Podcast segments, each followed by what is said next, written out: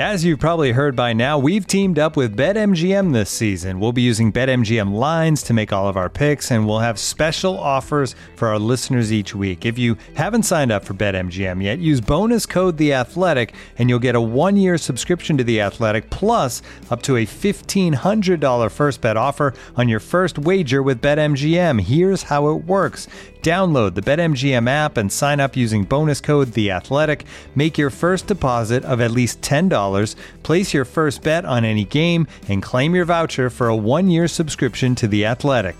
See BetMGM.com for terms. U.S. promotional offers not available in D.C., Mississippi, New York, Nevada, Ontario, or Puerto Rico. Gambling problem? Call 1-800-GAMBLER. Available in the U.S. Call 877-8-HOPE-NY or text HOPE-NY 467-369 in New York. Call 1-800-NEXT-STEP in Arizona. 1-800-327-5050 in Massachusetts. 1-800-BETS-OFF in Iowa. 1-800-270-7117 for confidential help in Michigan. 1-800-981-0023 in Puerto Rico. First bet offer for new customers only in partnership with Kansas Crossing Casino and Hotel. Don't forget, if you haven't signed up for BetMGM yet, use bonus code The Athletic, and you'll get a one-year subscription to The Athletic, plus up to a fifteen hundred dollar first bet offer on your first wager.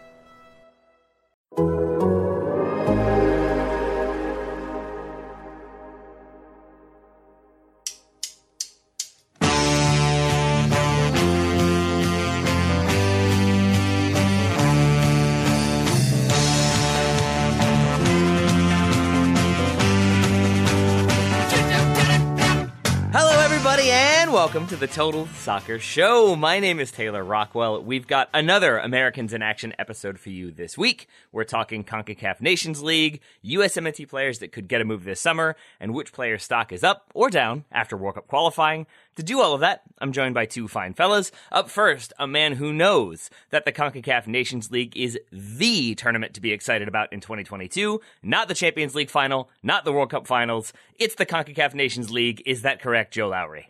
Oh yeah, I mean, there's. I didn't even know there were those other tournaments happening. I, I've not heard of them before, Taylor. After all of our World Cup coverage, Champions League analysis, In one ear, out the other. building Yep. to CONCACAF Nations League. You know it, Taylor. I mean, come on. i- i- It's not hard to get excited for games against El Salvador and Grenada in a World Cup year. Come on, it's just not. It's easy.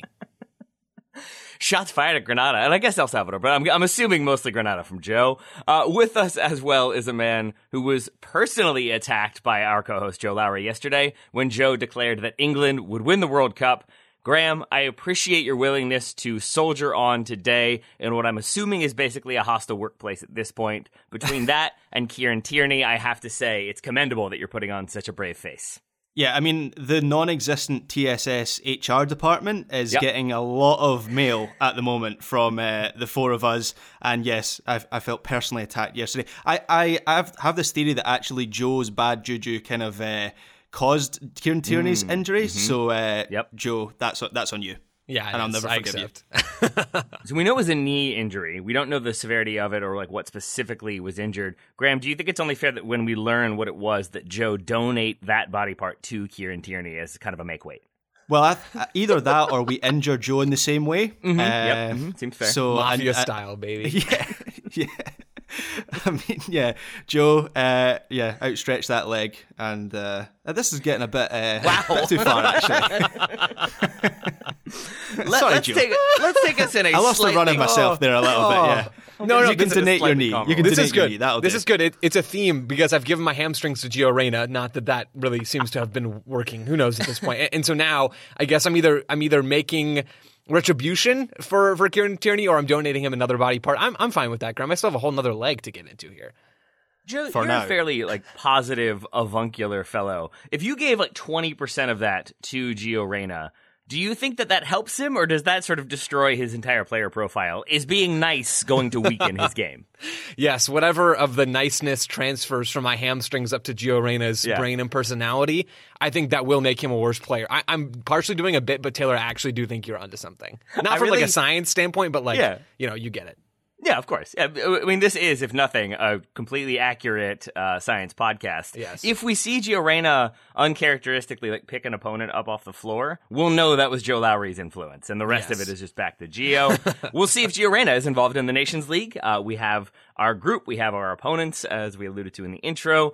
Uh, we've got the United States in Group uh, a, Group D, excuse me, of League A. Obviously, nothing confusing about the Nations League. In a group So with. El Salvador and Grenada. Uh, Joe, I guess Graham has uh, made his feelings known. Uh, Joe, how are you feeling about the Nations League now that we've got our group uh, and I guess many other groups as well? Mexico goes into Group A with Jamaica and Suriname, uh, Costa Rica in Group B, Canada Group C, USA, uh, El Salvador, not Slovenia, El Salvador, and Grenada in Group D. So, am I the only one who thinks that the format's actually not very complicated? Like, for Graham, for you who comes from the UK where there is pro rel, like the format between League A, B, and C, you move up and down. If if you do well in your group, you move you move down. If if you do poorly, and then if you win your group in Group A, you go into the semifinals, and there's four groups. So that's a pretty easy four team bracket. Like this isn't rocket science here, folks. That's not my beef with with Nations League. I don't even have generally beef with Nations League. The only disappointing bit of this for me is not specifically about this tournament because there's only so many quality teams in CONCACAF. It's just with the lack of opportunities that the U.S. is going to have to really prepare themselves against quality competition before the World Cup. As far as we know, there's going to be two Nations League games in June. There'll be two friendlies before that, I believe, and then two more friendlies in September, and that's it. Like this, this draw where the U.S. don't get any teams from CONCACAF that are that are qualifying in the World Cup. They they don't really get any teams that threatened in the Ocho. El Salvador has done some good things under Hugo Perez, but they're not this real threat necessarily. And Granada, I, I don't know a ton about them, but I mean they obviously didn't even make it to the Ocho. They finished on top of their their uh, group in League B last time around in this competition. You're going to need more. Like the U.S. is going to need some quality opposition to really test guys. I don't think that the U.S. is going to bring any sort of B team to these Nations League games. There's only so many opportunities left to, to get the core group together. Maybe you try to test out a couple spots. I just wrote a piece for MLS yesterday about Djordje Mihailovic and, and Paxton Pomykal and Brandon Vazquez, how those guys could be in contention. And there's probably a few European guys as well that are pushing. But maybe you try to get looks at a couple of those in, in one of these Nations League games. But still, Berhalter only has so many chances to get the core group together and to try and iron out some tactical things. They have to take advantage of every opportunity. I just wish the opportunities were maybe a little stronger in, in June. Get the USMNT in the MLS All Star game is my proposal. That's played around the summertime, isn't it? All Star game. Oh, Yeah. it's perfect. Yeah, it's good. Yeah, And- that's, and that players- is and equally players- as competitive, I think, as uh, as some of the potential opponents in Concacaf for sure. We play these group stage games. Uh, if the United States finishes top, they advance to the Nations League semifinals. If they win that, they make it to the final. That would be, I think, the summer after this one, so June 2023.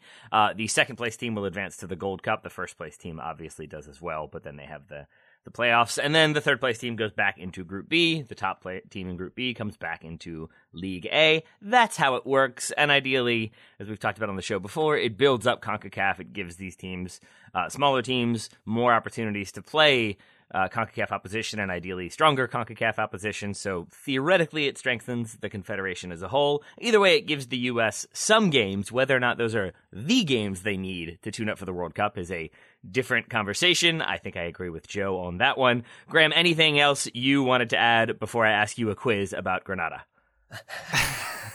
I'm looking forward to that quiz. It might be a short one, Yep. uh, given my knowledge in Granada. I am. I'm actually interested in you ga- your guys' um, perspective on the on the Nations League because in, in Europe, Scotland are obviously involved in the UEFA, in the UEFA Nations League.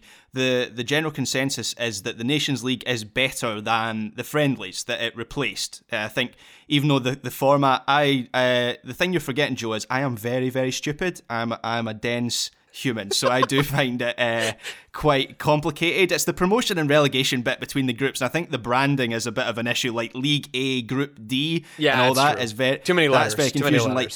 Call it like the Champions Division, Group A, and like the Conference Division. Like just mix up the branding a little bit. Anyway, in Scotland and then UEFA, the the consensus is Nations League is better than friendlies. But with the US, with the strength of uh, CONCACAF, and I hope I'm not being disrespectful, obviously there are some comparably strong teams in CONCACAF, but the depth isn't the same in CONCACAF that it is in UEFA.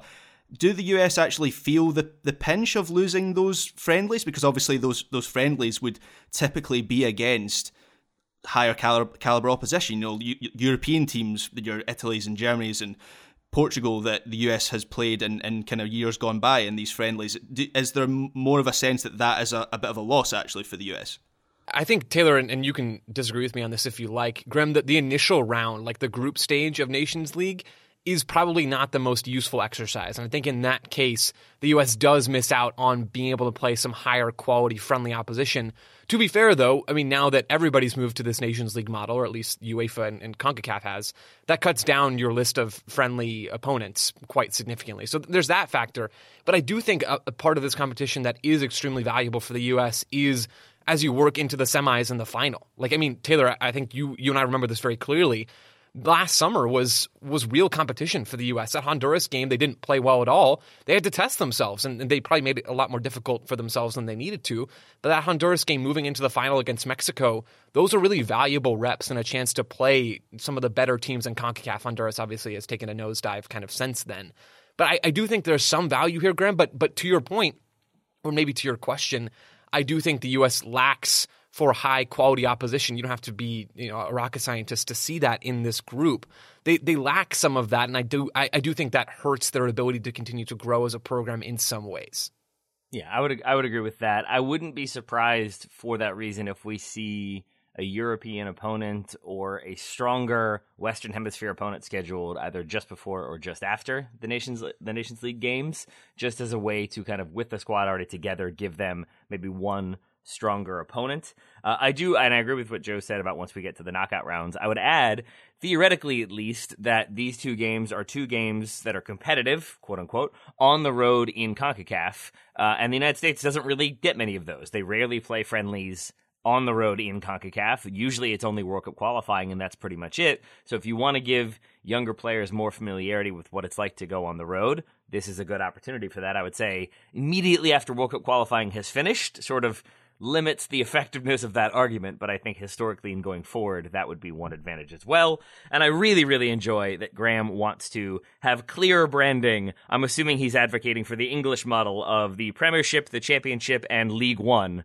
Uh, all of which seem to imply that they are the top division, even though only one of them truly is. So I think yeah, and, basically and even worse than is, that is even worse than that is when Scotland rebranded our pyramid. We copied their exact model, and so our USL, everybody's doing it. Yep. Oh, which is just a good reminder. If all of your friends are rebranding themselves with confusing terminology, you don't have to do that. You don't have to jump off that bridge, CONCACAF. Graham, the obvious quiz question for you. What is Granada's national team's nickname? I have a oh, hint for you no. if you need it. Uh, I'm going to need the hint. yeah. Uh, it is very similar to a 1990s all female Britpop group. Uh, the Spice Boys. You are correct, my friend. Yes. Well done, Graham Ruthven. That's uh, yes. so tight. That's uh, actually really, really sick. Like yes, that. sir. Granada is, I guess, the Isle of Spice or the Spice Island. So their national team is the Spice Boys. Well done. A point to Graham Ruthven for that one. Graham, I know that was the point that you needed to start the show off. I'm assuming that makes the Kieran Tierney injury much more manageable. Yeah, I mean, I'm taking that point as what Scotland needed to qualify for the World Cup. Perfect. Um, so can't take that take that away from us now. See, We're there. We're in the group. L- listeners need to understand that uh, it seems as though Graham is, is as superstitious to now if Scotland doesn't qualify to be like, see, I was gloating about how we're going to qualify when I predicted that that getting the the trivia question right would get us there. So Graham, I don't want you to feel guilty down the road. Uh, your knowing the Spice Boys had nothing to do with whether or not Scotland made the World Cup. Okay, thank you for absolving me of that. My pleasure. My, it was totally necessary. Uh, we will get into players whose stock is up, stock is down later on in the show. Right now, though, uh, I want to get to a segment inspired by a tweet from Brandon Jones. I started to respond to this one, and then I realized, hey, this could probably be a segment in the show, and it will be right now. Uh, he Brandon asked which USMNT players are most likely to move this summer. He also asked if we thought Luca De La Torre might be able to move on from Heracles to a bigger league. And for me, this doesn't necessarily mean, Joe, that we're talking about who has like entirely earned a move or who needs a move. It could be who might be surplus to requirements and, and has to move on. It could be any number of things. It's not necessarily who has played themselves into a bigger role, but who did you have as needing a move or possibly getting one this summer? Sure. I have a few, and Luca De La Torre is one of them. I'll just start with him. Brandon, I think you're you're wise to point De La Torre out here. He's 23, almost 24. He's been at Heracles for two seasons now after moving there from Fulham.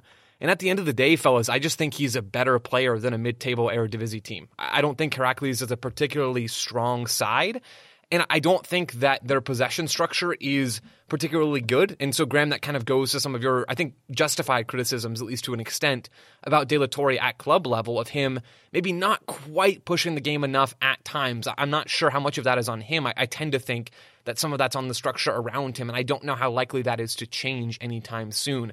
So between that and just the fact that I think we've seen with the national team sporadically throughout World Cup qualifying, and maybe we'll talk more about De La Torre and his stock later, I think we've seen how good of a player he is and how good of a player he can be I think he's ready for a move. And I don't know if that's outside the Eredivisie. I don't know. I mean, maybe he could get a move to a bigger club there and, and move to Feyenoord or move to PSV. I, Ajax might be a Ajax. bit a, a, bit of a reach, but Ajax. I know I'd be, I'd be I'd be stoked about that, Graham. You already know. hold, hold on a second. Here's a thought though, right? I know Ajax is the biggest uh, club in the Eredivisie, and maybe that is a step too far, but there is a good chance that Ajax this summer are looking for a ball carrier to break lines and generally pro- progress the ball from central bye, bye, midfield right, right. if Ryan Gravenberch yep. is leaving this summer, which looks likely. I'm just saying, I'm just saying, just putting out there.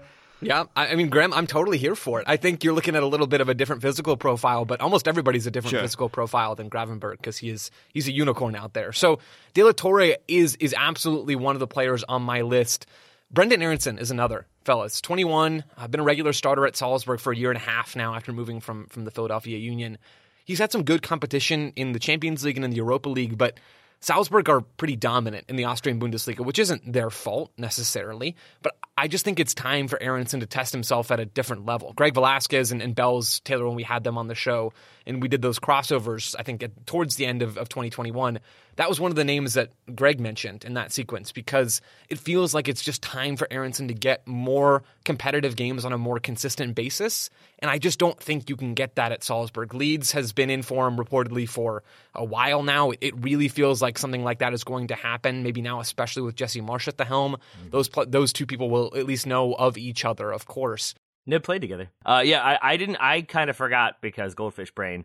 Uh, that was who uh, Aaronson played under when he first moved to Salzburg. They won the league and the cup double together. Oh shoot! Uh, of course. So there's familiarity there. Let's get him back in England. Let's have them win the league and cup double there. That would probably make some headlines. It would. The only the only player I have left on this list before I turn it over to you, Graham, and you, Taylor, is maybe Zach Steffen. Career wise, I think mm. Steffen has a, a pretty darn great gig. It goes to my theory that being a backup or third string quarterback in the NFL is the best job in sports. Being Man City's backup goalkeeper is, is certainly up there. He's thriving right now. Like he's he's living the good life. I'm not sure if, if he needs a move, and I'm not sure if a move will happen. It all comes down to what really what Berhalter thinks and how much that's going to impact Zach Steffen's ability to play at a World Cup. I think Steffen will, of course, make that World Cup roster because Berhalter likes him a lot. But if Berhalter has seen some of the issues, Taylor, that, that we've talked about on some of our USMNT review shows, and he wants Steffen to get regular minutes, it might be enough to prompt Steffen to go to City and say, hey, I, I really like a loan to somewhere where I can be playing regularly to prove to my coach that I should start at the World Cup. So that's one path. The other path is that Berhalter doesn't care, which is kind of what, what I think is the case. Berhalter accepts Steffen flaws and alls and, still will have him be the starter. And if that's the case, then he shouldn't move because I think he's doing fine at City. He's getting some sporadic minutes in cup competitions, and it seems like he's happy there and he's learning things. So I don't know if he'll move or not. If if I was Steffen or if I was Greg Berhalter, I would encourage a move because I, I don't think Steffen has been good enough for the U.S. and I'm not sure he's going to get better sitting on the bench. But he does have the advantage that Matt Turner is going to be doing the same thing in the Premier League. So maybe it's not all that different between if, those two guys.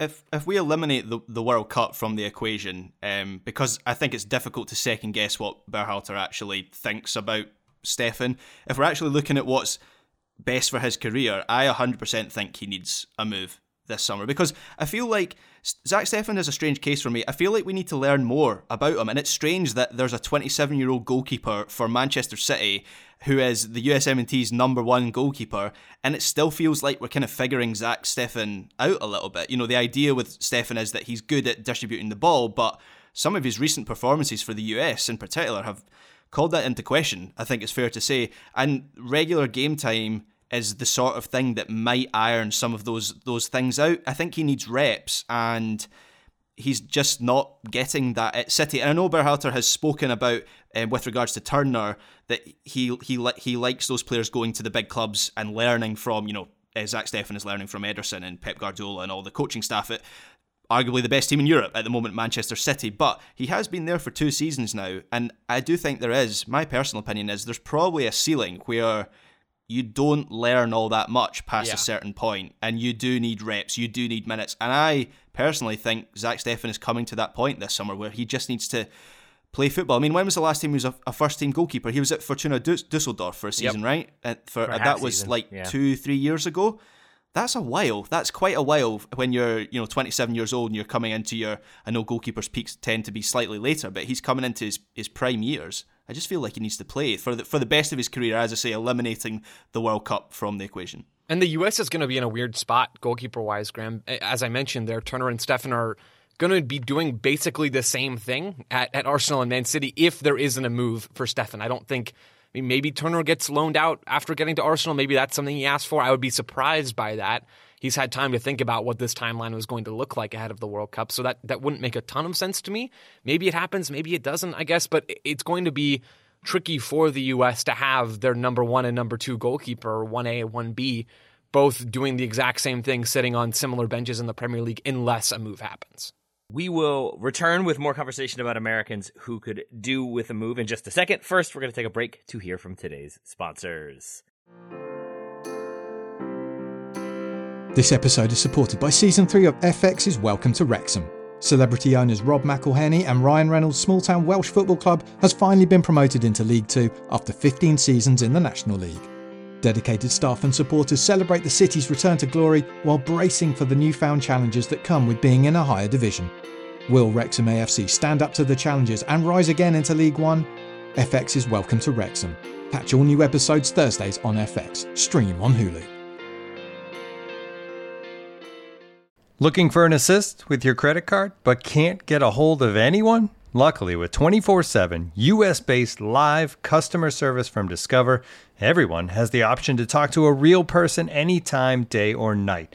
Yep, you heard that right. You can talk to a real human in customer service at any time. Sounds like a real game changer if you ask us. Make the right call and get the service you deserve with Discover. Limitations apply. See terms at discover.com/slash credit card. Welcome back, uh, Joe and Graham. Your conversation about should Zach Steffen get a move uh, and uh, and World Cup conversations as well has me wondering. We normally see in say a January window before a summer World Cup, we'll see maybe players a little bit hesitant to make moves, teams as well, because there can be value increases uh, based on a strong World Cup performance. But also, if you're a player and you know where you're playing, you know you're getting minutes, you know what's happening, to move to an uncertain club, to an uncertain team with a new manager, you don't quite know. And you don't know if you end up getting those reps, and it could be detrimental to your ability to play in the World Cup or make the squad. Graham, do you think that will factor into the transfers we do see this summer? Because summer window is the big one. It's usually when there's a ton of money spent, but with a fall World Cup, a winter World Cup, I don't know how much activity we will see. Yeah, absolutely fair to, to mention that. I think it will be a big factor for a lot of players, and that's why I say when I was talking about uh, Zach Steffen there, when I, when I say eliminate the World Cup from, from the equation, because Joe's point is entirely fair that Zach Steffen is the US's number one goalkeeper at the moment, and even if he is second choice at Manchester City, maybe he doesn't want to disrupt that in case he loses his place in, in the team for the World Cup. So for players that are in the team, they maybe don't want to disrupt too much when the window is going to shut three, four months away from the start of the World Cup, which is very unusual. Of course, we've never had a Winter World Cup before. This will be the first time it's ever happened with the World Cup starting in November. But on the other side of things, there may be some players who this season finished the, the, the year out of their team and they're trying to fight for their place in the US roster. I look at an English example last year, um, last season, Jesse Lingard, who moved to West Ham in January. Of course, the Euros were at the end of the season. Jesse Lingard wasn't getting much game time at Manchester United. He'd fallen out of the England equation, and ultimately he didn't make the the England squad for the Euros. But he was one of the the last players to be cut from that squad. His form for West Ham really put him into the discussion. So maybe there's a few players for for the US who are currently out of favour who want to boost their World Cup chances, and they have they have kind of less to lose than players who are already in the in the starting lineup. So there's two ways you can kind of look at it, but I think the World Cup is absolutely going to be a factor in some of the moves that are made this summer. And Joe, I know that you were saying like Steffen could move. He doesn't necessarily have to move. A lot of it depends on what Berhalter wants. But maybe in my mind, Steffen is one that is sort of impervious to this conversation because he's already not the starter at Man City. So if he moved to another club where he also wasn't the starter, it's not necessarily like his his fortunes have changed too much. Though if he went to a championship team or something like that, I guess we would expect him to be starting. And if he weren't, maybe it is a slightly bigger deal. Yeah, I mean, it, it really it's hard to speculate because there's so many things we don't know, right? We don't we just don't know if Berhalter is as concerned as I am and as as some folks out there are about Steffen in goal. Like we don't know if Berhalter really thinks that's a problem for this team or not. So if he does think that, then I think it makes sense for Steffen to move and try to prove himself and be a number one somewhere where he can play. And if Berhalter doesn't care about that, then I don't know that if I'm Steffen, I'm necessarily trying to disrupt that impression. So I would just probably hang tight and wait until after the World Cup. And then I, I might want to get some more first team reps and go out and, and try to really do this thing. But it, it's just hard to say. We don't really have any indication from Berhalter that he does care, but maybe something's changed after the most recent batch of World Cup qualifiers. This is also potentially a very silly point to raise, but I'm going to do it anyway. Is there anything to be said for the idea that Matt Turner, now playing for Arsenal or playing for Arsenal this summer, I guess it would be weird if Zach Steffen went to a, a championship team or a low, lower level Bundesliga team, and then we had the U.S. starting goalkeeper potentially playing for one club while the reserve goalkeeper is playing for Arsenal. That feels like it would be a strange confluence of events it would be weird, but I just never thought Matt Turner would be at Arsenal and Steffen would be at Manchester City anyway. Like I remember True. the day the Steffen news broke of him going to City and thinking how bizarre that was, and I still think it is kind of bizarre. So I mean, Taylor, who's to question the paths of the the goalkeepers in this U.S. pool? It's it's it's wondrous, Fair. really. It is indeed. Uh, a couple for me. Uh, I think we'll probably see John Brooks on the move, given that he's out of contract. Yeah. It doesn't seem like life is great at Wolfsburg. I do not think we will see uh, Weston McKennie. That was one that was that was speculated, but I think his injury severely limits his value. So for for that, if no other reason, I'm guessing he stays put at Juve. Uh, one I would like to see maybe move on is Matt Miazga. His contract expires with Chelsea in June of 2023. He's been on loan in La Liga this season, but only 11 appearances. He's 26 years old. I feel like a permanent move could be a good sort of basis for him to reestablish himself, get that foundation, and then continue to improve his game from there. Uh, Graham, any names that you think could be on the move or should be on the move?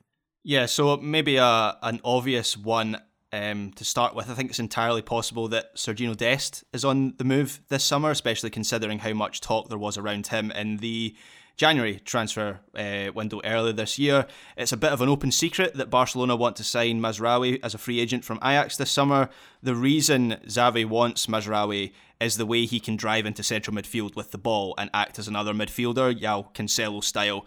This is something that he does for Ten Hag's Ajax, and Barcelona have used Dani Alves in that way at right back so far this season. The problem with Dani Alves is that he's 38, and so not exactly a long term option. This is a bit of a shame for Dest because I generally think he's done well for Barcelona this season. He has regained the trust of, of Xavi. It seemed like he was maybe out of favour and was going to be a bit of a. He was going to be Barcelona's John Brooks for a while, and then he forced his way back into the, the team, and he has played well before he suffered the injury. It just feels like Xavi wants something a, a, little bit different from his right back in this system, and Dest isn't so comfortable doing that Cancelo thing of carrying the ball into the middle. One thing I would say about Dest is I wouldn't be too worried about him leaving Barcelona. I think he has enough admiration out there that he lands at another high profile club. Uh, one club that was previously interested in Dest was Chelsea. However, they wanted him as a backup left back for Ben Chilwell when he was out injured um, midway through the season. And now Chelsea can't even sign any players, so I'm not sure that that is the best destination right now. Um, Bayern Munich have a long standing interest in Dest, dating back to his Ajax days when he had a, a, choice between Bayern and Barcelona, and they still need a right back, and he's been mentioned in relation to Bayern Munich recently, so maybe that could work. Um, and this suggestion is purely my own. I haven't seen any reports linking Des with this club. But Taylor Rockwell, what about Manchester United? I think it's reasonable to assume that Ten Hag might want a new right back if he's appointed, which very much seems to be the way the reporting is going recently. Um, that position is very, very important to his system, and Dest is someone that he has worked with before, and Barcelona might be willing to either loan him out or sell him on the cheap. So, just just a suggestion of some uh, destinations. As you can tell from the profile of the clubs that I have mentioned, I think even if Dest uh, leaves Barcelona this summer, he he probably gets um, another chance at a, a, big elite level club. Graham, if as you said, Mazraoui leaves on a free, and if Ten Hag goes to Man United, could you see a scenario in which Mazraoui goes to Man United with Ten Hag and then Dest stays at Barcelona? Um, yeah, it's possible. I guess uh, Mazraoui knows Ten Hag and Manchester United are always going to be attractive, even if they are uh, post Sir Alex Ferguson Manchester United. Um, but Careful. it feels like there, there's too much uh, with Mazraoui in Barcelona. There's too much smoke for there to be no fire. I would I would put a, a a, a, decent amount of money on him being a Barcelona player for the start of next season, and then that shakes things up for Dest, unless he's going to be the backup to Jordi Alba left back. But I think for the US and for Dest's career, that's not ideal. So at that point, he is probably in favour of a move, not just uh, Barcelona. Uh, I, I, like that shout. I had Dest staying, but I think you've made a compelling argument for why he could end up moving on. Another one that I didn't think I would have on this list, but now I do, is Tyler Adams. Yeah. Who, uh, he's one who it makes me very nervous for him to uproot uh, just before a World Cup.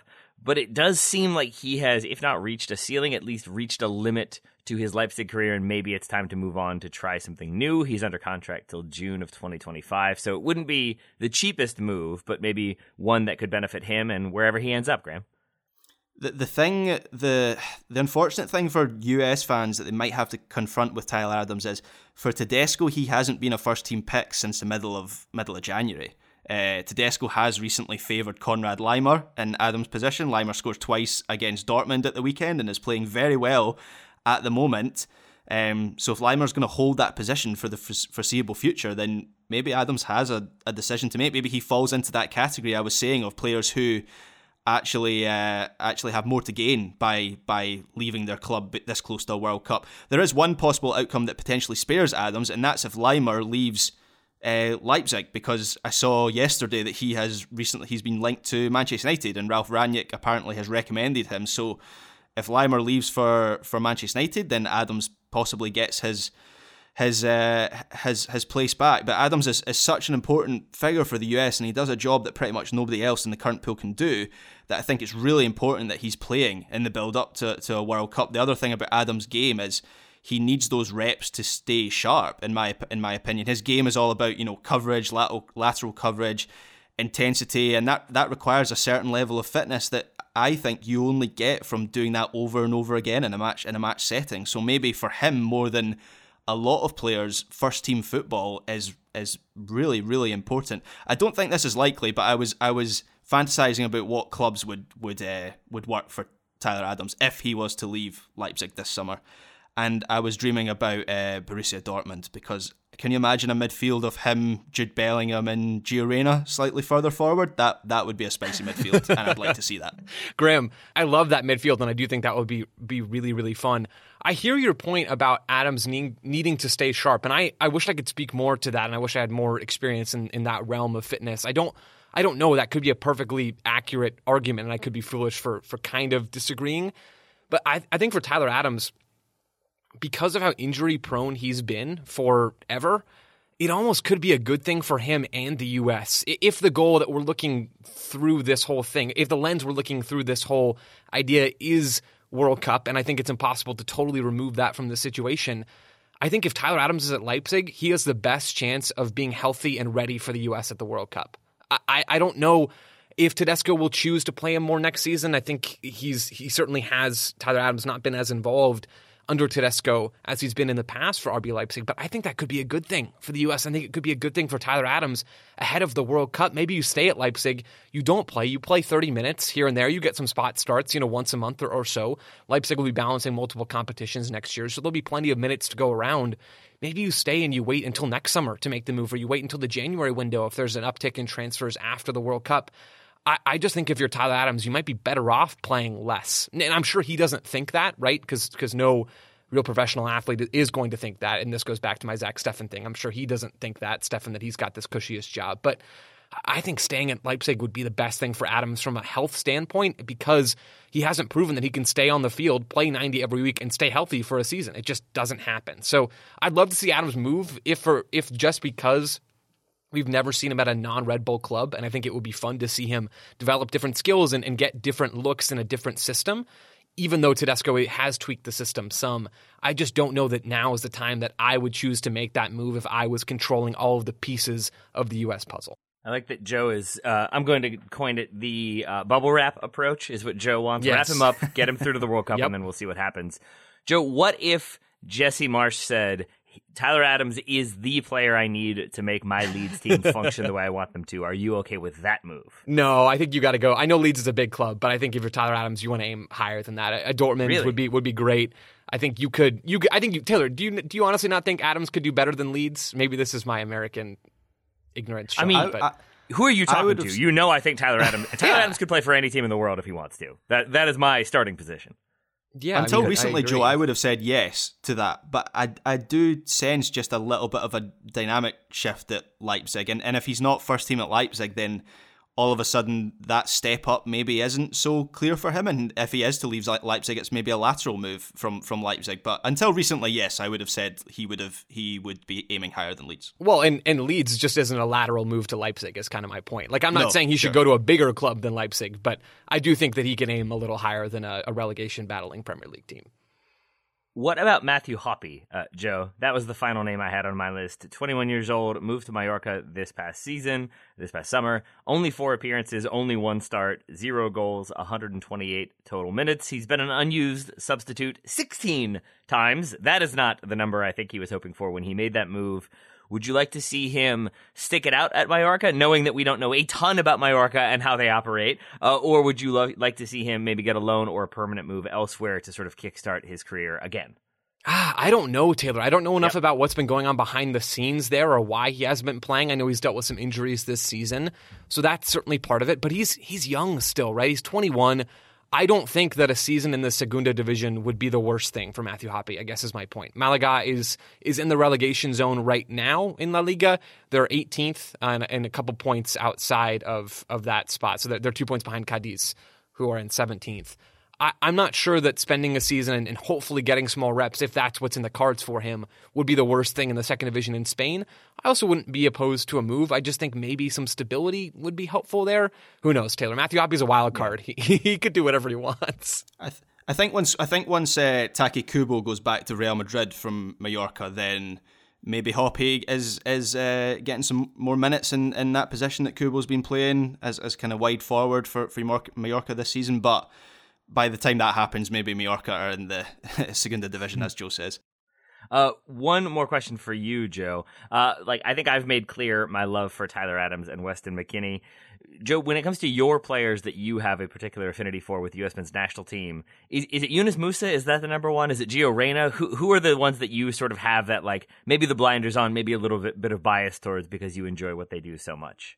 Yeah, Musah's got to be pretty high up on that list. But I will say, Taylor, over over the course of World Cup qualifying, I think we've gotten a better look at maybe some of the areas that he struggles in. But in terms Yeah. of the aesthetic profile of Yunus Musah and how he plays, his his smile as well. You see some of those pictures from training, and he just looks like the, the nicest guy ever. sir. Musah is really high up on that list. I, I love watching him play. I, I ask because I think that is an important part to being a fan of the team, but also covering the team, as we always end up developing just like particular affinities for certain players. I've got Adams and McKennie, as I said. Joe has uh, Yunus Musah and Graham. It feels like you are getting that way with Cameron Carter Vickers. Uh, and Walker Zimmerman, the, Okay. the sexiest man alive, in my opinion. Graham least loves with him some ponytail. center backs, apparently. All right, good to know. Yeah, close second, Cameron Carter Vickers, and he's not even playing for the US17 at, at the moment. There is there is a lot of talk about CCV at, at the moment, as my uh, Twitter timeline has reminded me a few times since he scored the winning goal in the Old Firm derby for Celtic on Sunday. The goal that likely has given uh, Celtic the title in, in Scotland, so a very important goal. He has been he's been very impressive for Celtic, and there's a lot of talk already about his future for next season. So Celtic apparently have the option to sign CCV for a fee that eventually will uh, rise to about 10 million pounds, which would make him the most expensive signing in, in Celtic's history. Their current record is 9 million pounds for Odsonne Edouard. Uh, Burnley, Leicester City, and Wolves have also been linked with CCV, CCV but I honestly uh, honestly not being biased, I think he should stay at Celtic, at least for another season. I think Ange Postecoglou, the Celtic manager, he's been brilliant for Carter Vickers so far. He started off when he arrived from uh, Spurs on loan at Celtic. He started off a little bit shaky. He wasn't so sure of himself on the ball, which obviously has been a criticism of him all the way through his career. There were some lapses in concentration. He would panic at times. There was a game in particular, I think it was against Motherwell, where there's a moment where he, twice in a row he kind of slices a clearance yeah. high up into the air Um, and that kind of characterised a few of his early performances for Celtic. Now he's straightened out a lot of those a lot of those things. He's certainly straightened out his his passing. Now he's not, you know, he's not uh, David Alaba or anything like that. But Celtic play a style of football that is much more technical and more possession based than the US do at the moment under Postecoglou. Um, and if if Carter Vickers wasn't able able on the ball, then Postecoglou wouldn't wouldn't be playing him. Uh, Postecoglou has been really ruthless in pushing aside every player that isn't able to play a play a pass. And uh, Carter Vickers has been an ever present since he signed for, for Celtic. And what's more, it looks like Celtic are going to be in the Champions League next season. Um, the, automat- the the winners of the Scottish Premiership this season automatically go into the group stage of the Champions League, and, and Celtic look like they're going to be the champions. So he's there's that higher level that Carter Vickers can also test himself at for Celtic. That's actually something that could really twist Berhalter's arm ahead of the World Cup. Um, the Champions League, as far as I'm aware, starts in September next season. So imagine a scenario where Carter Vickers is impressing in games against the best teams in Europe in the Champions League right before the World Cup while playing for the champions of Scotland. There's a chance that he wins Player of the Year in Scotland this year. I think Craig Gordon, there's a couple other Celtic candidates, but he's in that discussion. Is is the US really going to leave him out of that squad in that scenario? I know there's a few if if buts and maybes there. You know, he needs to play well in the Champions League and not be destroyed, which is which is a possibility. But in that scenario, is is he really going to be left out of the out of the, the roster by Berhalter if he's playing at, at that sort of level? So that's part of the reason why I, I think he should stay at Celtic because he's improved already. Celtic have got a higher level to test them themselves at next season, and I think Carter Vickers can continue to improve under Postecoglou. I hope, Graham, that we see CCV in June. I, I, really do, especially after watching him play against Rangers. I watched all of his clips from that game, and he was exactly how you'd build him for you know the last couple of months now, and he did that against the the next best team in Scotland. I want to see more of him, and I think he could be a decent option. I mean, Chris Richards is is not been a part of this U.S. team after an injury, and I know he's back for Hoffenheim. He played over the weekend, but I don't think his spot on a roster should be cemented. Mark McKenzie, I, I certainly don't think should have a guaranteed spot you're really looking at at not a clear depth chart after Walker Zimmerman and Miles Robinson. Why not try to bring CCV and have him play a game in the June window? You have two friendlies and two Nations League games. Get him get him involved at some point. You don't need to burn Zimmerman and Robinson for you know all of those minutes, right? For uh, you know for 360 minutes. Why that math took me way too long in my head. Get some other players involved here and there in, in certain instances, and I think CCV has made a pretty strong case that he should be one of those extras involved in the June window.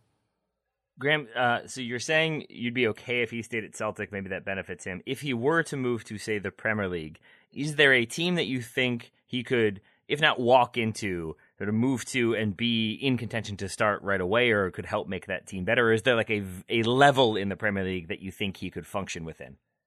Um, that's, that's a difficult one to answer because I think that the circumstances need to be right for him. Mm-hmm. I think um, Burnley are interested in him. I think he probably starts for Burnley, particularly if Tarkowski leaves at the end of the season, which which seems likely. I think he might be out of contract at the end of the season, James Tar- really like Tarkowski.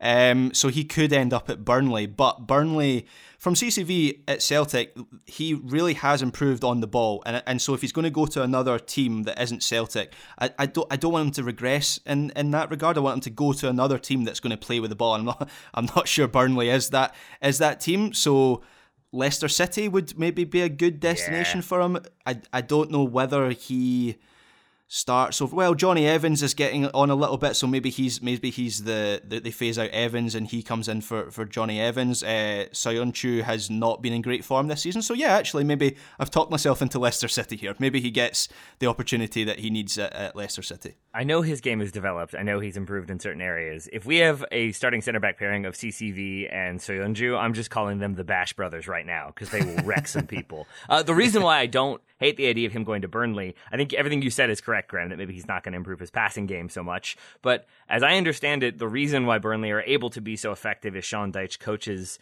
that defense to really limit clear cut shooting opportunities. It's about blocking uh, angles when you're shooting. It's about blocking like kind of lines of sight and making teams shoot from low percentage situations. And if CCV goes in and is able to kind of function within a very specific system and pick up on the instruction, if you're Greg Berhalter, who plays a very specific system and wants people to do very specific things, to me, that does sort of lend an idea to maybe CCV can come in and help this team perform better, or maybe he can have it uh, make a difference. So we shall see. But either way, exciting times for Cameron Carter Vickers, exciting times for lots of young Americans who could be on the move this summer, and very exciting times for the players that we have just seen help the United States qualify for the World Cup. When we come back, we're going to be breaking down some players and if their stock is up or down at the conclusion of World Cup qualifying. Back soon. Looking for an assist with your credit card but can't get a hold of anyone? luckily, with 24 7 US based live customer service from Discover, everyone has the option to talk to a real person anytime, day or night. Yep, you heard it right. You can talk to a real human in customer service anytime. Sounds like a real game changer, if you ask me. Make the right call and get the service you deserve with Discover. Limitations apply. See terms at discover.com slash credit card. This episode is brought to you by Michelob Ultra, the official beer sponsor of the NBA. Want to get closer to the game than ever before? Michelob Ultra Courtside is giving fans the chance to win exclusive NBA prizes and experiences like official gear, courtside seats to an NBA game, and more. Head over to michelobultra.com slash courtside to learn more. Welcome back. We're talking about USMNT players whose stock is up or down, or rather, we are about to do that. We're going to start with Joe. Joe, let's go to uh, Timothy Weah, shall we? And if you say anything other than his stock is up, we're going to fight. Oh, yeah. Tim Weah's stock is way up. Taylor, he's, I think, one of the biggest winners from World Cup qualification in general. He was injured for that September window, but played in every other window of World Cup qualifying. And throughout those games, I believe was regularly one of the U.S.'s most dangerous attacking players. He forced an own goal against Costa Rica at home. Uh, he scored a goal against Jamaica away, a really nice goal on the left side of the box, and was dangerous in other games as well. He's not the finished product, and we've talked about that on the show before. I think there's certainly room for his decision making to improve in and around the box and in the final third. But I think he's totally cemented himself as a top three winger on the U.S. depth chart. Like it's Christian Pulisic because of the fact that he's Christian Pulisic. It's Gio Reyna because he's the most talented player in this pool for me. And it's Tim Weah who's proven to be able to create things when the U.S. didn't have Pulisic and Reyna. And so for those reasons, I think Weah is a, a, total lock for the World Cup qualification roster. And I think he's a really influential attacking player for this team. Uh, Graham, any agreement, disagreement there? Nope, he was he was on my my list as well. Um, and yeah, over the course of qualification, he very much became one of the US's uh, most important players. I was looking back at kind of his progression and seeing how he became uh, one of the first kind of names on the team sheet and looking at some of the players that got starts in wide forward positions in, in, in the octagonal before him. So some of these aren't so surprising. So Gio Reyna, Brenden Aaronson, then we have Josh Sargent, Paul Arriola. Konrad De La Fuente started a game in a wide uh, a wide position in, in, in, the first game of, of, of the Ocho, um, that draw at El Salvador, I think it yep. was. Um, so yeah, that was interesting and kind of just underlined how Timothy Weah has his uh, his stock has shot up. Yeah. One other thing for me that I've mentioned previously, I believe it was after the Mexico game in Cincinnati. Uh, Berhalter was asked about Tim Weah and sort of the differences in his game, and he talked about Weah sitting down with Berhalter, watching film, requesting clips to understand what his responsibilities were, what Berhalter wanted him to do, what he hadn't been doing. And that, I think, spoke volumes to Greg Berhalter about his dedication to understanding what the system required and what Weah needed to do to function within it. But I think it also just showed him that there's a, a level of attention to detail and a willingness to work that I think was, was pretty impressive. So, uh, yeah, I definitely have Tim Weah as a gentleman whose stock is pretty significantly up. Graham, what about you? Who, sh- who should we talk about next? So on my list, um, I have Antonee Robinson, who cast your mind all the way back to the to the start of the Ocho, um, which actually wasn't that, that long ago. I don't right? know why it feels that like seems years. so. Yeah, exactly. I was very surprised when I when I found out that it was like the second half of last year. Anyway, um, Antonee Robinson was actually on the bench for two of the USMNT's first three qualifiers. Dest and George Bello both started games ahead of him at left back before he he uh, he gets a start. And it wasn't until the win over Honduras in September that Robinson really started to make that left back position his own, and he's never let go of yeah. that position since. Um, you'd say he's probably one of the first names on the on the team sheet now, and I think there are still some questions over his uh, over his crossing, something you've raised before. Taylor, but he's undoubtedly the best American left back right now. Is playing well for Fulham, who will, uh, barring an absolute collapse, be back in the Premier League next season. So there's another higher level for, for Robinson to come. Um, and I also think his crossing has improved over, over the last few months. I have to say, I, have, I, I haven't seen much of Fulham this season, so um, maybe his crossing hasn't improved for them. But for the USMNT, I, I thought his deliveries in the game against Panama were were uh, were pretty were a pretty effective way of creating opportunities, and he seemed to be doing a much better job in that game of actually picking out a, a, a teammate in the middle. So when you talk about Timothy Weah sitting down with Berhalter and, and looking at ways of, of improving his improving his game. I'm kind of speculating here, but maybe uh, Jedi Robinson has done similar with Berhalter, and he's he's getting results from that. Yeah, and his his speed mixed with uh, his quickness and agility, like his physical attributes, combined with some decent technical traits, I think have have really earned him that spot. Graham, he has become the guy at left back to the point where. Taylor left back was a conversation surrounding this team that we had to have for so long and it's just not. It's not that Jedi Robinson fixes everything, but he's very much that guy at this point. Yeah, no arguments for me. And I would say an argument I used to make uh, for Jozy Altidore in his time with uh, Sunderland, which is much maligned, is the idea that he wasn't getting a ton of service. He didn't have numbers around him. He didn't have support uh, to sort sort of when he was knocking down balls or to combine with. And so yes, he could have done better, but there are extenuating circumstances. And I feel like the complete inverse of that is true here. Not in the sense that Jedi Robinson deserves blame, but more so that the conversation we keep having is is who's going to be the number nine, who's going to lead the line, who's going to be the one in the box to get on the end of a cross or to finish a, a sort of low pass in. And if you don't have clear answers to that, I also think it's kind of hard to be super critical of the people supplying those crosses. So when it's failing to clear the first defender with regularity, which I do think happened a couple of different times with Robinson, I have more concerns. But once he does start getting it over that defender and putting it into, dangerous positions, but no one is there, or the run is off, or the timing is off, then I'm not as inclined to put that entirely on him. So overall, I have a much like fonder impression of Antonee Robinson at present, and I'm very happy to see him in and around the team. He's another one who, if we didn't have him healthy, I would be very concerned because I think there's a pretty big drop from him to whomever comes in to deputize.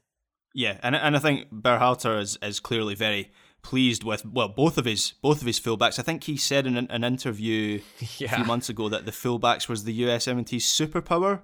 Which, by the way, I know that fullbacks are good, but worst superpower ever. Yeah, uh, that is not making it into the Marvel uh, cinematic Super universe. speed or something. Soon. Come on.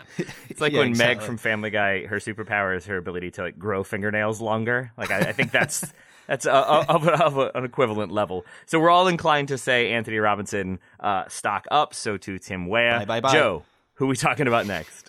Um, I've got a, a, double here with Sebastian Lletget and Luca De La Torre if you've been following the U.S. men's national team, you already know which direction these two are going to go. Lletget is down, De La Torre is up. Starting what? with Lletget, he's been a Berhalter guy since day one. He got yeah. a lot of run in 2019, uh, and from then until now, he was in that first ever January camp in Arizona and in Chula Vista under Greg Berhalter back in 2019.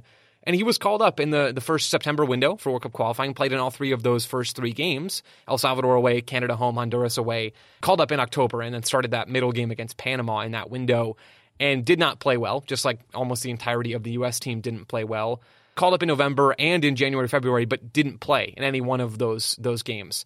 And then he wasn't called up in March. You can see the decline from playing every game in the first window, playing once in the second window, called up but not playing in the next couple windows, and then just not called up at all. He's lost his spot in the depth chart. He's not really a part of this U.S. team anymore, as far as I can tell.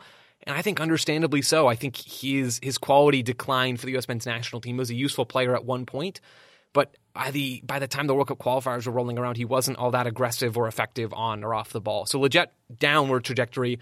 De La Torre upward trajectory. Hadn't been called up under Greg Berhalter until March of 2021. Um, he was off the bench. He came off the bench against Jamaica and then Nor- and Northern Ireland in that window and was called up for the first time in World Cup qualifying in October. Came off the bench against Jamaica, then wasn't called up in November. And Taylor, you and I had a lengthy discussion about this, about his podcast appearance on the Sam's Army podcast. And he talked about how Berhalter didn't call him up because there were other players who were better in transition. And and I, we had a, we had a lengthy discussion about that at the time. We can just leave it there and then was eventually called back up to the U.S. team. So called in for January, February, started and was very effective against Honduras, and then was a key player again in the most recent window. Played against Panama, played against Costa Rica. It seems pretty pretty clear to me that De La Torre has certainly passed Lletget and has probably even passed Gianluca Busio based off of the minutes they've played recently for the U.S. as one of those number eights. He's not McKennie. He's probably not even going to get minutes over Musah, but he's going to be a part of this U.S. team, it seems like, going forward. And for that reason, I think he, he definitely is deserving of a stock up. Uh, Graham, any thoughts on Sebastian Lletget or Luca De La Torre? De La Torre, I, I find very interesting because I, watching for Heracles, um, as I've mentioned a number of times on this podcast, I, I do have concerns over uh, him not using this, his skill set to the best of his ability. But for the for the US, I have no complaints whatsoever. So I am I'm very interested to see what his ceiling is as as a player because to be honest, I'm not totally sure how good he is. Um, he could yep. be very very good. Equally, he he might just be uh, playing as well as he can in his, his career. So I kind of have a lot of questions about De La Torre, and I think Joe's right with Lletget. It just feels like um, through other options playing better, one of which being De La Torre in that central midfield unit, um, Lletget's just kind of fallen fallen down the chart. Is it fair to say, uh, Joe, that like we have De La Torre trending upwards, but maybe if we're trying to be responsible podcasters, responsible people who talk about the national team, that we could say we don't know for sure like how comfortable he is against stronger opposition with the U.S. That we're okay with him as a sort of backup option being in that squad. But if the time comes when we have to, I was going to say Italy, that won't work. Uh, but let's say we're playing England in the World Cup and suddenly we don't have Yunus Musah, we don't have Weston McKennie. Right now, I'm sort of like, I guess it's Luca De La Torre, but I don't feel great about that. I think between now and then, I would like to see him either stay at Heracles and elevate his game or get a move and continue to develop his game such that if that dilemma were to happen, we have some more clarity about him. Totally agree. Yeah, we just haven't seen it yet with the national team, and we haven't seen a ton of really high profile club games for him either. Getting better looks against better opposition is huge, and that's why I hope the U.S. are able to schedule some high quality friendlies. They will have two friendlies in the June window, but we just don't know against two yet. It would be great to see some good teams in there, and great to see Luca De, Luca De La Torre get minutes so that I think Berhalter and the rest of us can have a better sense of how he'll fare in some of those games. Uh, Joe, you have stock down for Walker Zimmerman, right? Uh, I know you don't, but I just wanted to imply that just to see if it made Graham upset. I, I don't, Graham, but were you upset for a do, split second there? Do not speak ill of the USMNT's Thor. he is. He really is the the Texas to California to Nashville Thor in Major League Soccer. His stock's got to be up, and we all know it, right? Yeah. Yep. He's played for Berhalter plenty in the past, but wasn't called up in September. Let's not forget. Didn't play a, a oh, excuse me, man, I'm butchering this. He was called up in September. Excuse me. Didn't play a single minute in that window though. All of the center back minutes went to Ream, Miles Robinson, John Brooks, and Mark McKenzie. And then he wasn't called up in October initially. It was John Brooks, McKenzie, Ream, M. Robin Richards. But then uh, Tim Ream had to withdraw from that squad, and Zimmerman was the late replacement. And he started two games in that window, played in all three games, and has started seven of the eight World Cup qualifiers from November till now. So it was a weird blip at the beginning there in, in September and October, at least the initial roster announcement in October. But since then, he's been a very good piece of a very good U.S. defense and a very good entire U.S. defensive structure. He deserves a ton of credit for his performances Zimmerman in World Cup qualifying, and I think he's a, a pretty much a lock starter for this U.S. team, at least yeah. headed into the June window. Yeah, absolutely. And I, I think a key factor in Zimmerman becoming maybe I've maybe I've misread this, so you guys can can tell me if I have, but I think a key factor in Zimmerman becoming an important figure for the US has actually been a, a slight change in mindset from Berhalter. So initially, it seemed that Berhalter was determined to find the most technically able centre backs to play out with, and maybe Zimmerman, who is more physically able than technically able, um, didn't fit that mould. However, looking back through the game, something shifted where Berhalter decided that Zimmerman and Robinson, Miles Robinson, offered enough in terms of their, their distribution because they offered more in a pure defensive sense.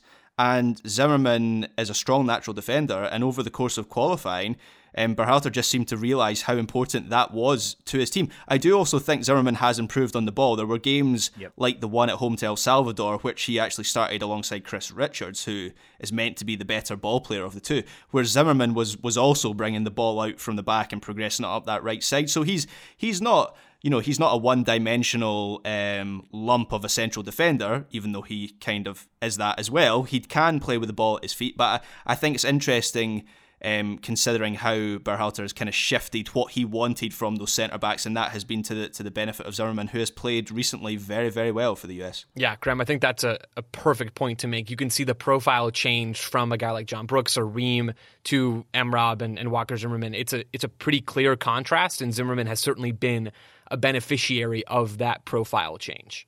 Joe, I didn't have Miles Robinson on my list, not for any reason other than just that his stock has sort of always been up. Yeah. So to say, like, has it changed? I think the answer is no, it just is up. Are you good with that one? Yeah, it was up after the summer. I think that's the Yeah. key point. He, he had almost certainly locked up a job after the summer, and so headed into qualifying, he was kind of penciled in as one of those starters, and he still is now after those 14 games. Uh, Joe, so uh, Miles Robinson has maybe locked in his spot. What about the number nine position, Joe, where it feels like no one has quite Oh, done dear. that? Yeah, I have stock up for every nine in the U.S. pool who didn't feature in qualifying, um, which is sort of a, a- an attempted roast on all the nines who did. In, in Ricardo Pepi, whose stock I think has stayed relatively even. He was an unknown quality for the U- quantity for the U.S. before qualifying, and I think still sort of is now. Stock Right, down you mean from you mean from start to finish? Because I was going to say it went up, up, up, and Right. then it's gone It kind of leveled down, back down. out. Right. It, it leveled Yeah. back out after that October window, I think. September and October. But really, the window is open. Like the door is open. The entire house is open right now for the U.S. in, in the nines in this pool. Berhalter said recently that you know he's hoping that one of our nines gets into good form by the time the World Cup comes around. That's a quote that uh, I think was said to Jeff Carlisle. He's just hoping that someone, anyone, will will get into form, and that leaves the door very much open for Brandon Vazquez. It leaves the door open for Daryl Dike should he get in good form. He didn't participate in World Cup qualifying. It leaves the door open for for any of these nines, even the ones who did play in World Cup qualifying. But I think really outside of Jesus Ferreira, who I, I think stock has gone up, I think you're looking at so many question marks at this nine spot. Ferreira is the only one who I think is a, a virtual lock for Qatar, should he be healthy. Outside of that, there's at least one, if not two, nine spots that I think are just completely up for grabs right now. One one number nine whose stock has surely gone down over the course of qualifying to the point where I'm not even sure he's number nine now is uh, is Josh Sargent, who obviously starts two of the US17's first three games of, of the octagonal, and uh, then recently hasn't been seen at all, which has coincided with a very poor spell at, at Norwich. And I think there is another world where Sargent has, has played a, a full season as a number nine, and um, he's gone to a club that harnesses him in that position. And the thing about Sargent is, on paper, he could work well in the, the, the USA system. You know, he's mobile, he's capable of pressing from the front, his work rate can't really be questioned. Yes, he's not really scored scored many goals recently, so that's a bit Oh, of a problem. important? Is that yeah, for I? I have heard that is important for uh, strikers. Yeah, that, that they score goals, but I would be wary of writing off maybe for this World Cup. You know, he's not going to force himself back into the, the roster. Well, maybe the roster, but not maybe not the, the lineup for the World Cup. But I would be wary of writing Sargent off as an important figure for the US in at some point in the future because obviously he's still young and it does still feel like if he finds the right club, then his his attributes could make for a decent centre forward at some point.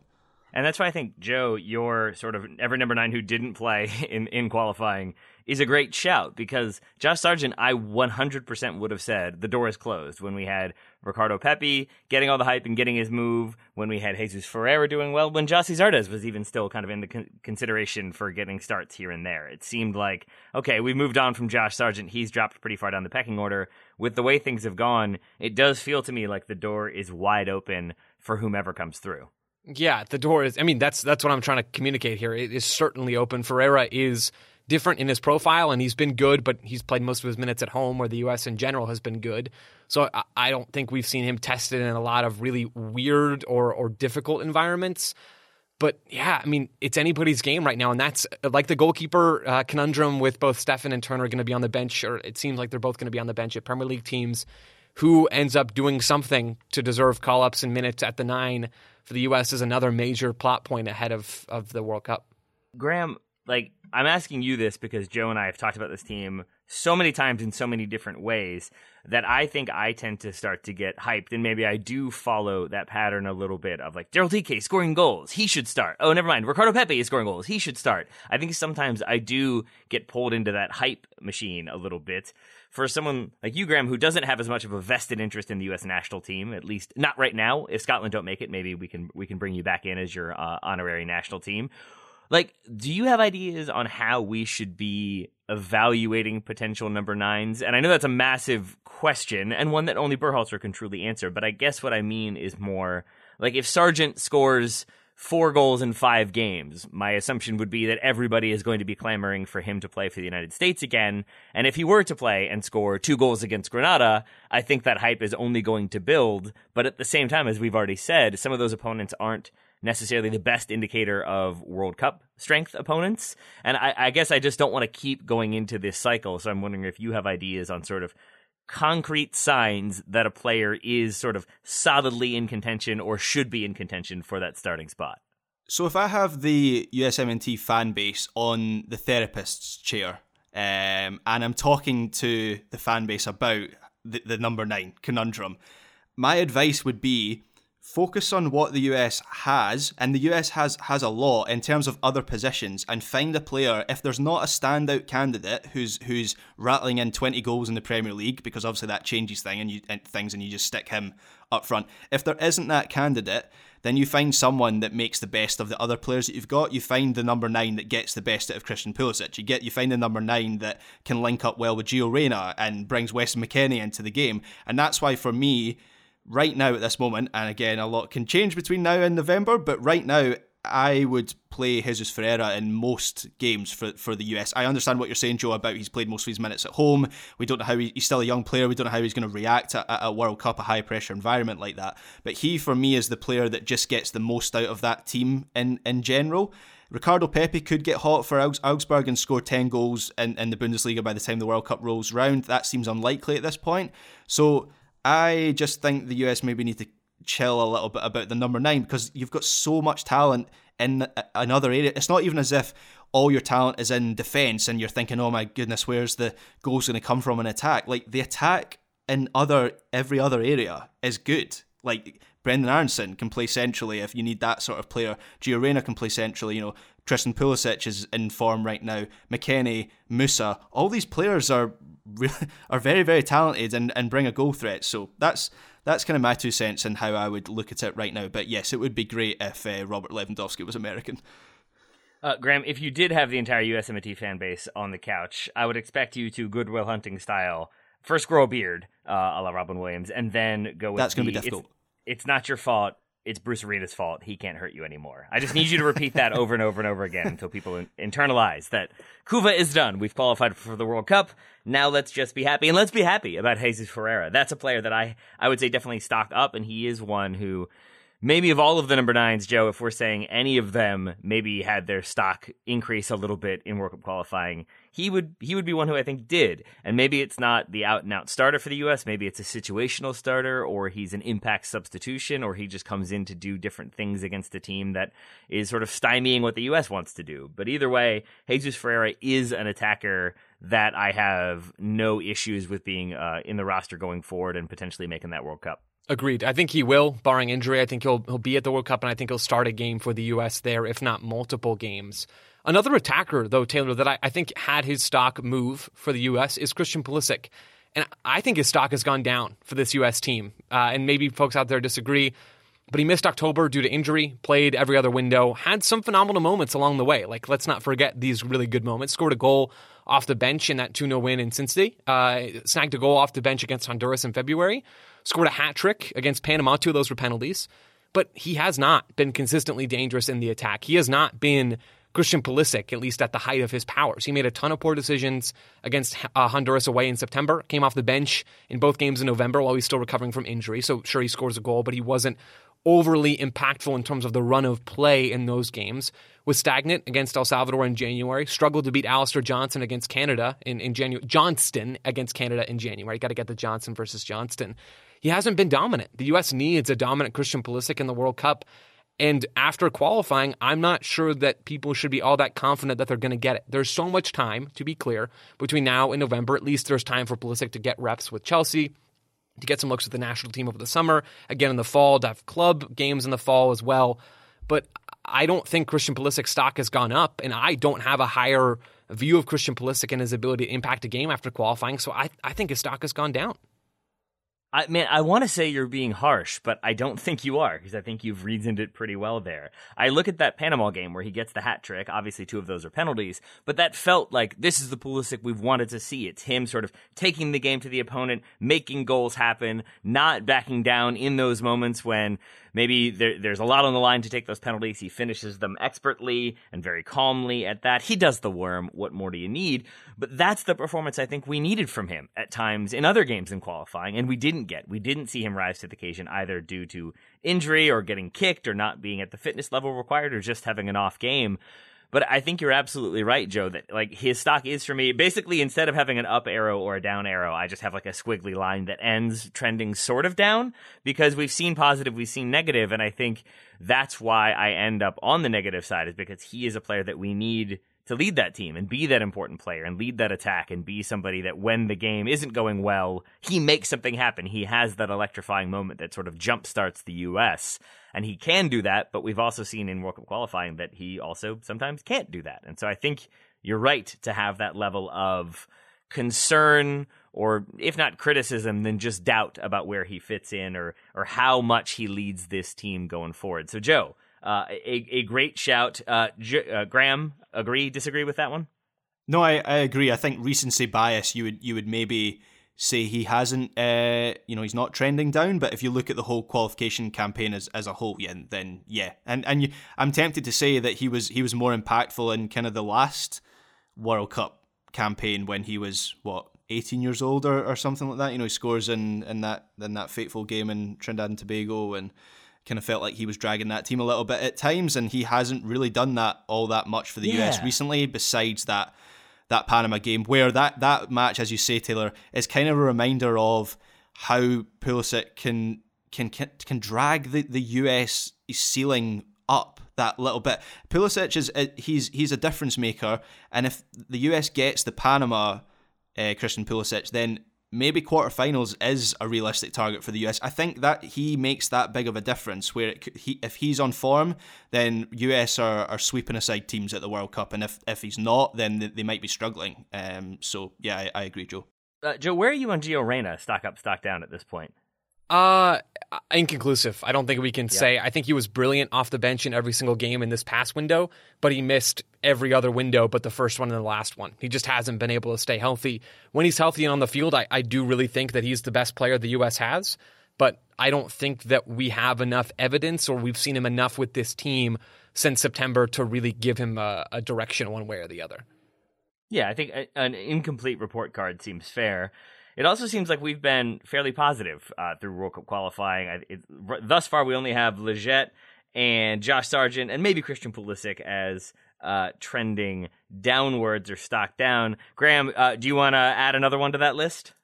Just, just a fairly obvious one. I had John Brooks on the on the on the sell sell sell list. Obviously, there is a a lot of stuff there that maybe we're we're not privy to. I think at this point it's reasonable to assume that there has um, well, maybe there hasn't been a falling out between Brooks and Berhalter, but it, feels like Berhalter just there's something about Brooks's character or his presence in the dressing room or just how he adds or detracts from the chemistry of that team. There's something that he doesn't like about about John Brooks, and even though he's still arguably the the best American defender right now at bringing the ball out from the back, which is obviously something Berhalter wants from his team. Um, he's he suffered from poor form earlier in the season for Wolfsburg. He's leaving Wolfsburg at the end of the, the season, so there's an element of the unknown for him there at the moment. Obviously, he could look at that as an opportunity for a, for a fresh start, which I guess could have an impact on his USMNT future. But the way Berhalter's talked about him recently about pointing out uh, what was it he said deficiencies or discrepancies in in his game uh, doesn't really feel like he's going to be back in the camp before the World Cup, and maybe not ever when uh, Berhalter's in charge. Yeah, deficiencies in his game that need to be addressed, but we don't have time to address right now, but we might have time to address later on, but we might not, but those deficiencies remain. Yeah, it was a very sort of loopy answer that I'm not quite sure told us that much aside from John Brooks not very much in consideration uh, as we go forward, at least in present circumstances. Any other names either of you all wanted to mention ooh, here ooh. when talking about stock up, stock down? Pick me, the last one for me, and I didn't put this one on my list because I thought for sure one of you guys was going to say it. Weston McKennie. This is obvious. Sent home from September camp after the incident in Nashville but played some awesome games for the U.S. after that in October and November. Had some good moments in January, February as well. He was already a lock starter, and the only reason why he didn't start games in the last window is because he's out with a broken foot. He was already a lock starter, but he's now a star, a genuine star for this team that conducts so much of their play. I don't think that was the case before World Cup qualifying. He's been a huge winner from this campaign. And, and again, yeah, I, I, thought somebody would have mentioned him earlier. But yeah, credit to Weston McKennie for the work he put in. Um, Graham, do you feel like that was a, a veiled shot there? Is that Joe? Joe I mean, I should have done it. I guess. I guess we all we all we all should have done it. Yeah, maybe I'm not getting a Christmas card from uh, Weston uh, this this year. No, but you're absolutely you're absolutely right, Joe. We we probably should have mentioned him earlier. He is he is uh, his stock isn't just up for the USMNT; it's up for Juventus yeah. as well. And so, if his stock is up for Juventus, then there's a good chance it's also going to be up for the national team.